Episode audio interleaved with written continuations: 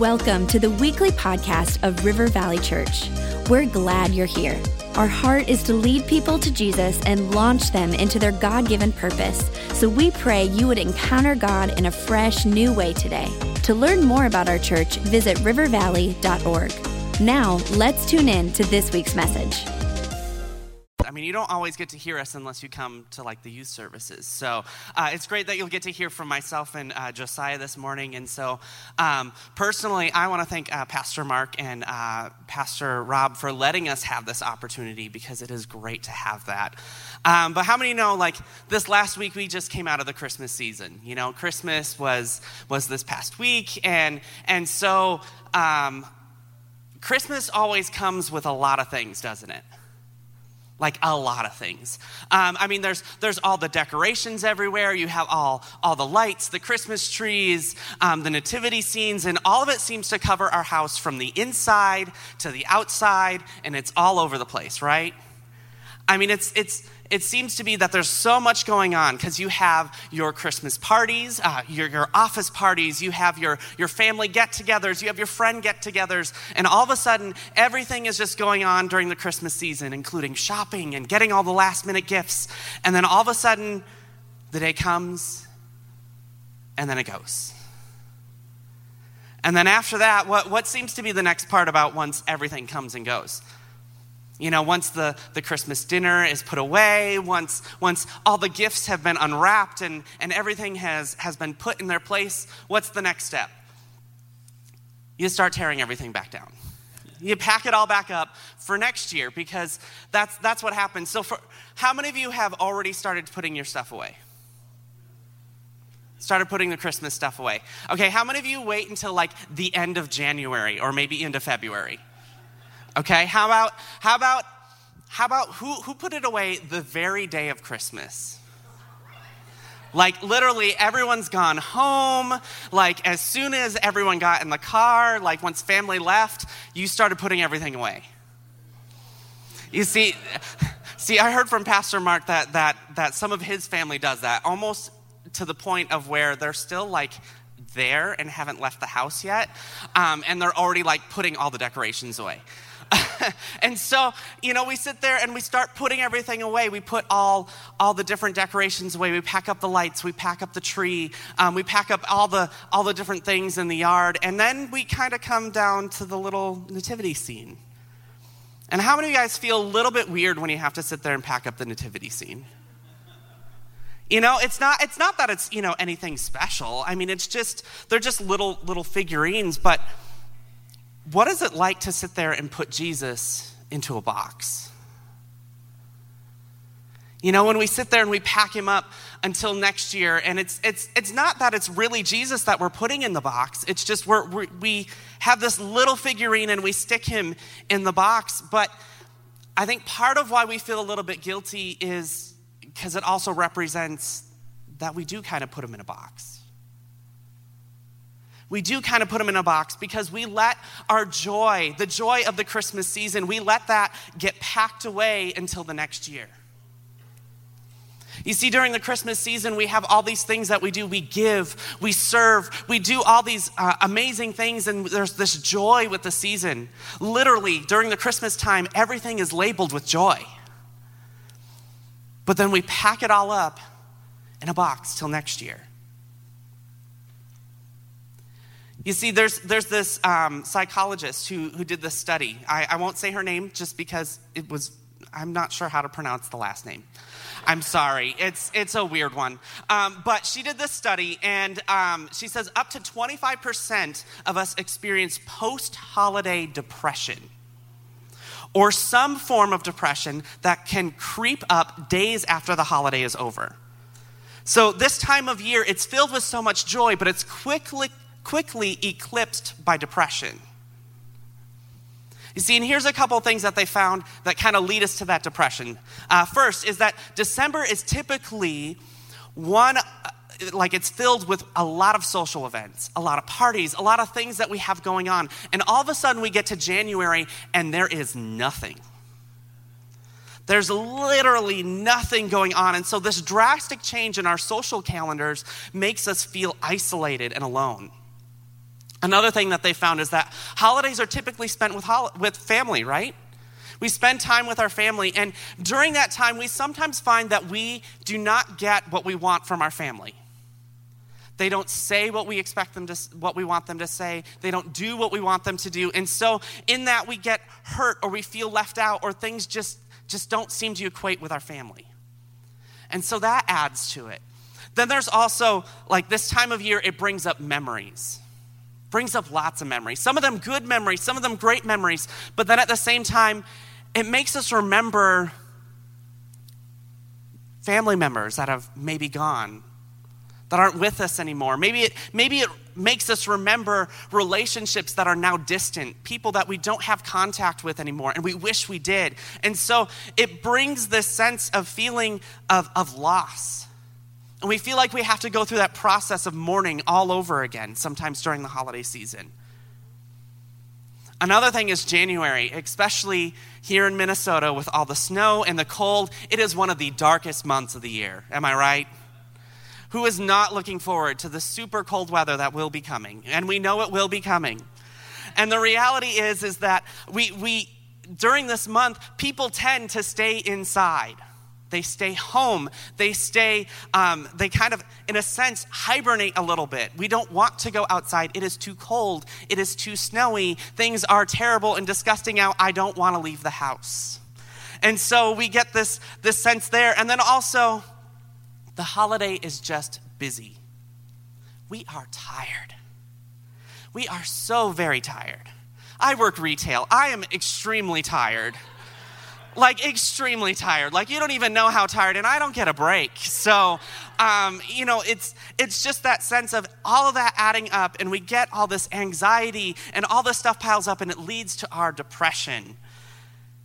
And some of you may think, well, the other thing is we might have had a little too much Christmas cookies and the sweets and all that kind of stuff. And so that adds to, to our anxiety of the, of the fact that we feel a little guilty about what we ate. We might have indulged ourselves just a little too much. And so um, that kind of adds up to that depression. And so, what, whatever the reason is, we forget the joy that Christmas time brings. We forget that joy. So rather than keeping our joy, we sit there and we place Jesus back in a box. We let that joy get put back into a box. See, now it's important to, to realize and note that when I'm talking about joy, I'm not talking about happiness. You see, the root word of happiness is hap. Okay, so the root word is hap. And what that means is hap brings the, the idea of chance and luck. So that means that happiness, what we consider happiness, is always dependent upon our circumstances. So it's dependent upon what's going on around us, it's depending upon how we're feeling, all those types of things. Happiness has a dependency on that. Now, joy is different than happiness. You see, we can have joy when we're not happy. So joy is different than that. So joy doesn't, doesn't have to depend upon our circumstances. Instead, joy is a choice. See, joy is a choice to be positive. It's a, it's a choice to praise God in every circumstances, in every circumstance, in every situation, knowing that God is in control. You see, we can be happy when we get a raise. We can be happy when we see a beautiful flower. We can be happy when we lose 10 pounds. But joy isn't like that. Joy, on the other hand, doesn't have to depend upon those circumstances. Joy comes in those moments where happiness seems impossible. That's when we have to choose to have joy. You see, joy comes in those moments when, when everything seems to be going wrong. We could be facing uh, loneliness, we could be facing illness, death, unemployment, or even persecution. And in those moments, we have the, the choice to have joy. So we can choose to bring joy out of our Christmas season, or we can choose to put it back in the box. that's what we have to choose. You see, I think one of the, one of the best people to look at um, when it comes to joy is the Apostle Paul. You see, Paul, you know, Paul went through a lot of things in his life. He went through a lot of things. And I think the best way that we can see this is if we look at uh, 2 Corinthians 11. You see, here, he lists off a ton of things that go wrong. You know, he's trying to get at a point to tell, tell the Corinthians about, but, but I think it's important to look at what he went through and then realize that he tells us to choose joy. See, so this is what it says uh, starting in verse 24. So, five different times the Jewish leaders gave me 39 lashes. Three times I was beaten with rods. Once I was stoned. Three times I was shipwrecked. Once I spent a whole night and a day adrift at sea. I have traveled on many long journeys. I have faced danger from rivers and from robbers. I have faced danger from my own people, the Jews, as well as from the Gentiles. I faced danger in the cities, in the deserts, and on the seas, and I face danger from men who claim to be believers but are not. I have worked hard and long, enduring, long, eh, enduring many sleepless nights. I have been hungry and thirsty and have often gone without food. I have shivered in the cold without enough clothing to keep me warm. See, now, Paul has gone through all this stuff in his life. He's been through all that, but he stays joyful. He could have taken those moments and been in those moments and said, this is the worst thing ever. I can't get through this. Uh, this is, you know, he could have been angry and frustrated with God. He could have been mad. He could have gone through all these things, but instead he chooses to be joyful. And in the same way, he tells us to be joyful. Because we look, if we look at Philippians 4 4, it says, To rejoice in the Lord always. I will say it again rejoice. You see, Paul really wants us to get this idea. He really wants us to understand that we need to rejoice in the Lord always, so he repeats it. He says, Again, I say rejoice. He wants to drive that, that point home that we need to be joyful. You see, rejoice here, if you look at, at it in the Greek, it's not just a word for, for joy, it's literally a command to be joyful. He is giving us a command. You see, but you might think, but when, but when do we need to be joyful?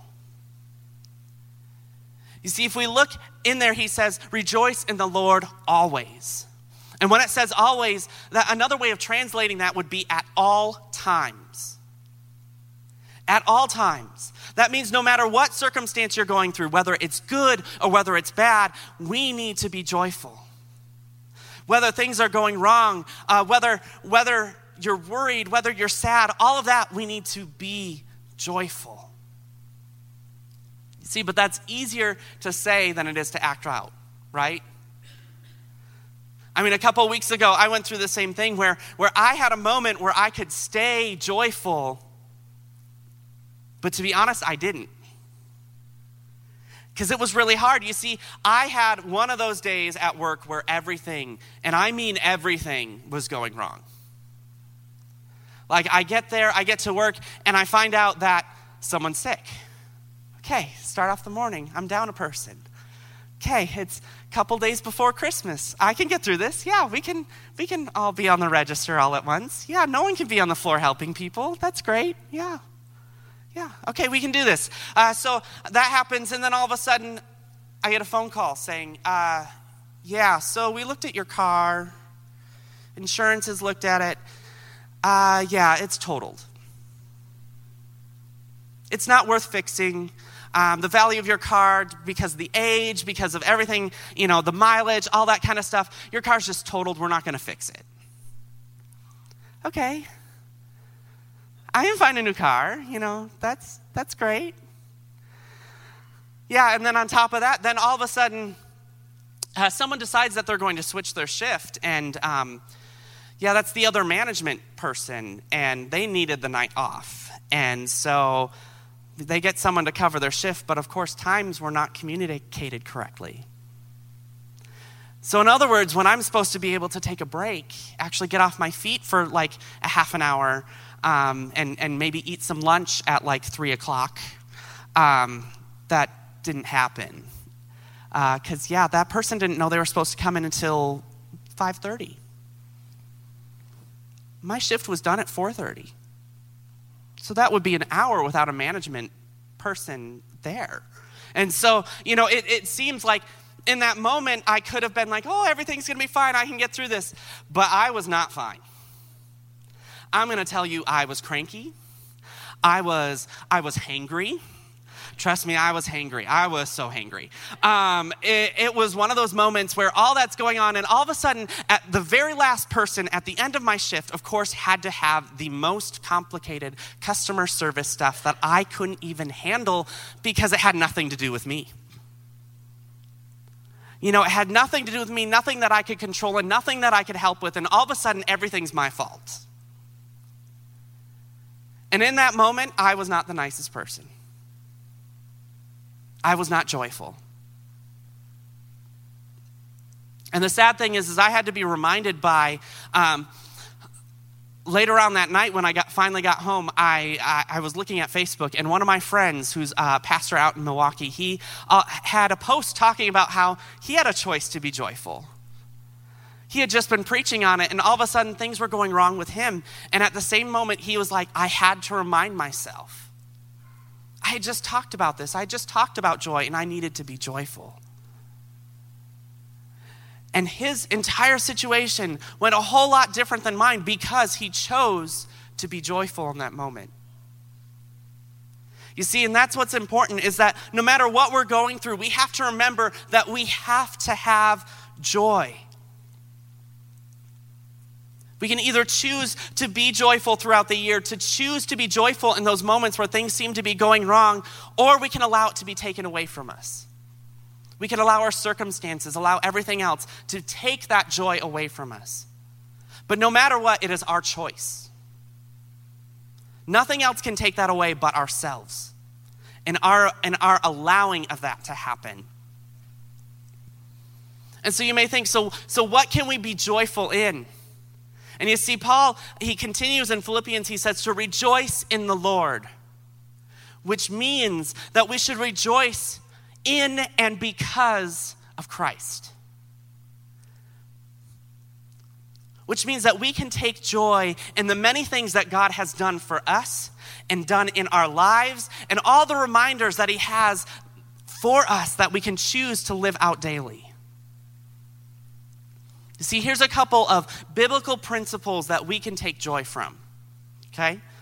These are straight from the Bible. So, and trust me, these, this is just a very small list. This isn't, this isn't a ton of things. This is just a small list. So, uh, first one, that Jesus sets us free. You see, John 8, through, uh, 8 uh, 36 says, So if the Son sets you free, you are free indeed. Another one is that we are no longer slaves and that we are also a child of God. You see, so it says in Galatians 4 7, so you are no longer a slave, but God's child. And since you are his child, God has made you his heir. You see, we, another thing is that we can go before him with assurance. We can go before God with assurance. It says in Hebrews 4:16, "Let us then approach God's throne of grace with confidence." So that may re- we may receive mercy and find grace to help us in the time of need. See, our salvation is secure. See, John 10 28 says, I give them eternal life, and they will never, and they shall never perish. No one will snatch them out of my hand. Romans 8 31 through 9 um, also says this that I am convinced that nothing can ever separate us from God's love. See, God is for us, so who can stand against us? Romans 8:31 What then shall we say in response to these things? If God is for us, who can be against us? See, Jesus actually loves us. John 15, 9 says, As the Father has loved me, so I have loved you. Now remain in my love. See, God is working in all thi- working all things out for good so that we can be more like Christ. That's Romans 8 23. And we know that in all things, God works for the good of those who love him, who have been called according to his purpose. See, Jesus has removed our sins as far as the east is from the west. And that's Psalms 103:12. As far as the east is from the west, so far has he removed our transgressions from us. We are never alone, forgotten, or forsaken. Who, uh, Romans 8, uh, 35 through 39. Who shall separate us from the love of Christ? Uh, shall trouble or hardship or famine or nakedness or danger or sword, as, is, as it is written, For your sake we face death all day long. We are considered as sheep to be slaughtered. No, in all of these things, we are more than conquerors through him who loved us. For I am convinced that neither death, nor life, nor angels, nor demons, neither the present, nor the future, nor any powers, neither height, nor depth, nor anything else in all creation will be able to separate us from the love of God that is in, in Christ Jesus our Lord. See, God is faithful to fulfill all of his promises. 2 Timothy 2 3. If we are faithless, he remains faithful, for he cannot disown himself. You see, the reality is, is this, this small list of 10 things, it barely touches the surface of what is in the Bible on promises and things that we can be reminded of to have joy. It barely touches the surface. And let alone just what's in the Bible, what about what's in your own life? You see, God has brought you through things. He has brought you through circumstances. He has brought you through victories. He has brought you through places that you can sit there and say, I can be joyful because of what God has done here. And I think that's the biggest thing that we need to take out of this is that we need to remind ourselves to be joyful. We need to remind ourselves to have joy. And I think a couple ways that we can do that. One is, is by making a list. Make a list of the things that God has done in your life so that every time you don't have joy, every time you feel like everything is going wrong and you don't think you can be joyful, you can be reminded of what God has done. That in itself is a biblical principle because if you if you look at the Old Testament, over and over again God told the Israelites to build altars. He told them to build altars so they could be reminded what God has done in their lives and it's so that they could see the joy they could physically see it and be reminded of it so that they could have it. And I think that's what we need to do in our lives. We need to make a list. We need to make a list of what God has done in our, lives. We need to make a list of what biblical principles God has that we can be reminded of that no matter what happens, no matter what happens in our life, that no one will be able to take away the joy that God has given us. So that's your homework. It's like, yep, I'm a youth pastor. I'm giving you homework.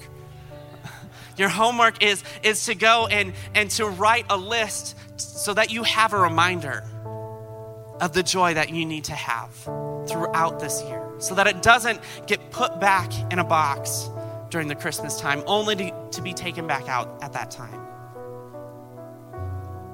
So let's pray. God, I thank you for this, um, for this morning and for um, this word that you've given me and this ability to, uh, to preach this to everyone. And God, I pray that right now that we would choose to have joy throughout this year. That we would choose to have joy no matter what circumstances that we're in, no matter what happens in our life, that we would choose to have the joy that you give us this season. We thank you for, for the birth of your son. We thank you for, for the amazing things that he did by dying for us on the cross. And God, I thank you right now for the things that will happen in this new year and the things that will come because that is something that we can look forward to. Thank you for all this in your name. Amen.